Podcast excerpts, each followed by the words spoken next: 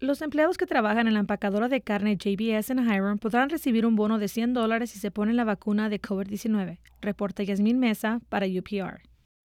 A inicios de la pandemia de COVID-19 el año pasado, la planta empacadora de carne de Hiram tuvo un brote de casi 300 casos positivos entre los empleados. A consecuencia del brote, muchos trabajadores y miembros de la comunidad protestaron. En lo que cabe, sí estaban haciendo unas cosas ellos para tratar de proteger a la gente, pero con tanta gente que trabaja ahí y trabajamos en un espacio tan pequeño es difícil mantener distancia. Dice una empleada de la planta de Hiram que prefiere que no publiquemos su nombre por temor a que su empleador tome represalias contra ella.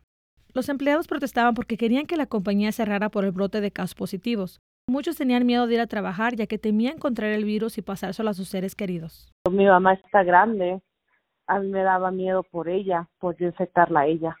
A pesar de que la mayoría de los casos fueron en mayo y junio del año pasado, la compañía comenzó a proveer regularmente pruebas de COVID-19 y a permitir a empleados de alto riesgo quedarse en casa. No obstante, el riesgo de volver a enfermarse seguía presente debido a las condiciones de proximidad en el trabajo.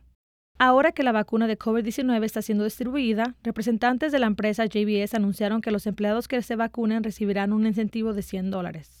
De acuerdo con el sitio informativo Bloomberg, una encuesta interna de JBS muestra que el 60-90% de los empleados en todas las plantas de la compañía están dispuestos a recibir las vacunas junto con el dinero extra que se les está ofreciendo.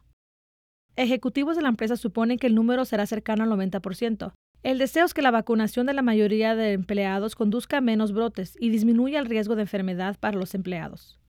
Algunos empleados de JBS que trabajan en Hiram y que cumplen con los requisitos del Estado ya han comenzado a recibir vacunas.